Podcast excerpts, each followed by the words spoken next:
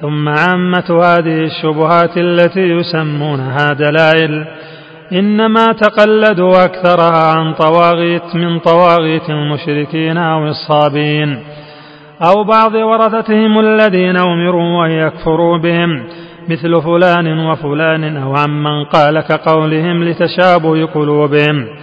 فلا وربك لا يؤمنون حتى يحكموك فيما شجر بينهم.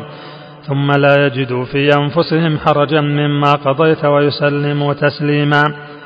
كان الناس أمة واحدة فبعث الله النبيين مبشرين ومنذرين. وأنزل معهم الكتاب بالحق ليحكم بين الناس فيما اختلفوا فيه.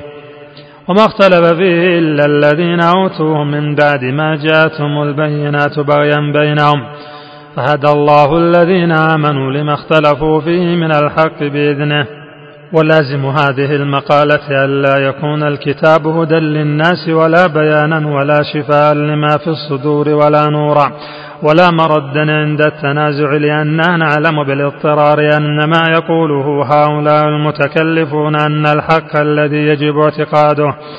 أن الحق الذي يجب اعتقاده لم يدل عليه الكتاب والسنة لا سلالا ولا نصا ولا ظاهرا وإنما غاية المتحذلق أن يستنتج هذا من قوله ولم يكن له كفوا أحد.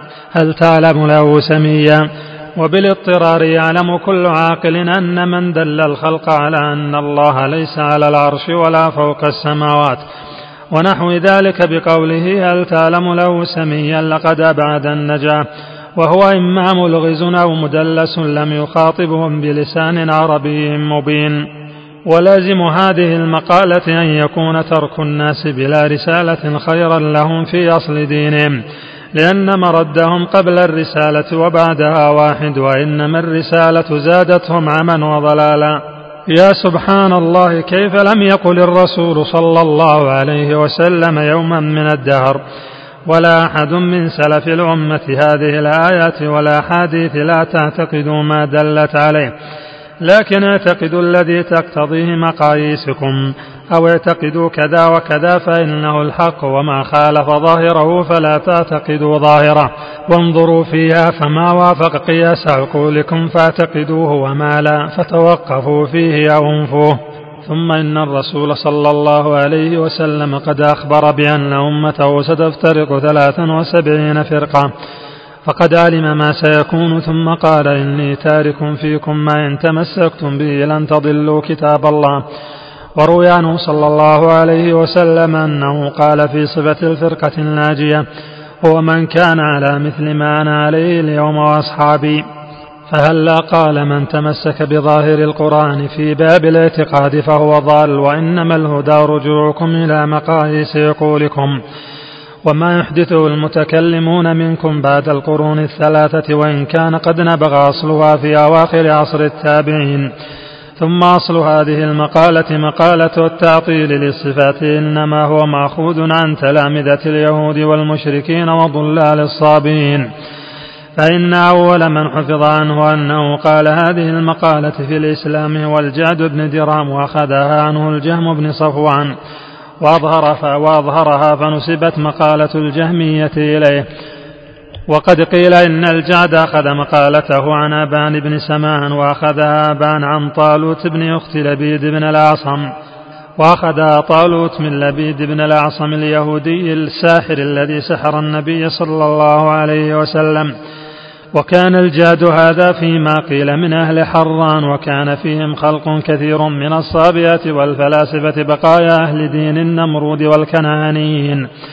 الذين صنف بعض المتأخرين في سحرهم والنمرود هو ملك الصابئة الكنعانيين المشركين كما أن كسرى ملك الفرس والمجوس وفرعون ملك القبط الكفار والنجاشي ملك الحبشة النصارى فهم اسم جنس لا اسم علم والنجاشي ملك الحبشة النصارى فهو اسم جنس لا اسم علم كانت الصابئة إلا قليلا منهم إذ ذاك على الشرك وعلماؤهم الفلاسفة وإن كان الصابئ قد لا يكون مشركا بل مؤمنا بالله واليوم الآخر كما قال تعالى إن الذين آمنوا والذين هادوا والنصارى والصابئين من آمن بالله واليوم الآخر وعمل صالحا فلهم أجرهم عند ربهم ولا خوف عليهم ولا هم يحزنون.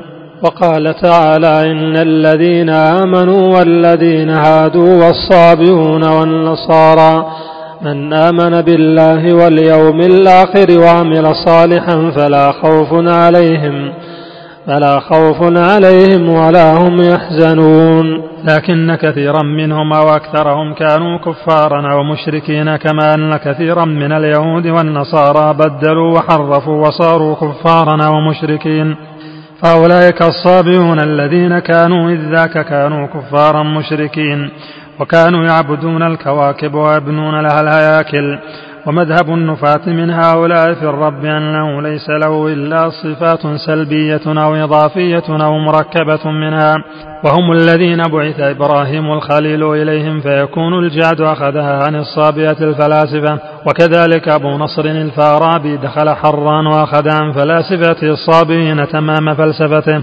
وأخذها الجهم أيضا فيما ذكره الإمام أحمد وغيره لما ناظر السمنية بعض البعض فلاسفة الهند وهم الذين يجحدون من العلوم ما سوى الحسيات. فهذه أسانيد جهم ترجع إلى اليهود والصابئين والمشركين والفلاسفة الضالين إما من الصابئين وإما من المشركين. ثم لما عربت الكتب الرومية في حدود المئة الثانية زاد البلاء مع ما ألقى الشيطان في قلوب الضلال ابتداء من جنس ما ألقاه في قلوب أشباههم. ولما كان في حدود المئة الثانية انتشرت هذه المقالة التي كان السلف يسمونها مقالة الجهمية بسبب بشر بن غياث المريسي. وطبقته وكلام الأئمة مثل مالك وسفيان بن عيينة وابن المبارك وأبي يوسف والشافعي وأحمد وإسحاق وأحمد وإسحاق والفضيل بن عياض وبشر الحافي وغيرهم في هؤلاء كثير في ذمهم وتضليلهم.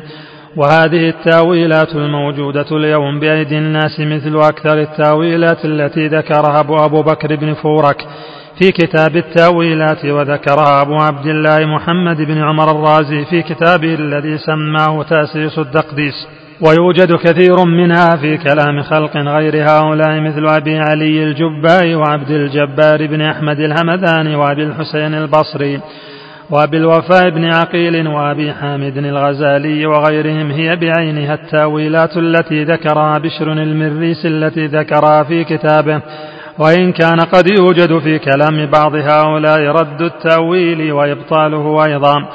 ولهم كلام حسن في أشياء فإنما بينت أن عين تأويلاتهم هي عين تأويلات المريسي ويدل على ذلك كتاب الرد الذي صنفه عثمان عثمان بن سعيد الدارمي أحد الأئمة المشاهير.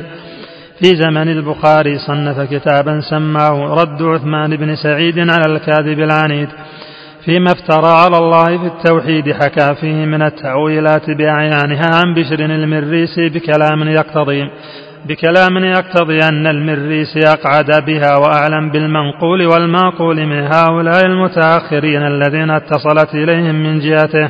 ثم رد عثمان بن سعيد بكلام إذا طالعه العاقل الذكي علم حقيقة ما كان عليه السلف وتبين له ظهور الحجة لطريقهم وضعف حجة من خالفهم.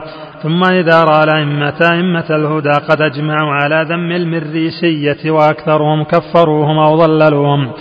وعلم أن هذا القول الساري في هؤلاء المتأخرين هو مذهب المريسية تبين الهدى لمن يريد الله هدايته.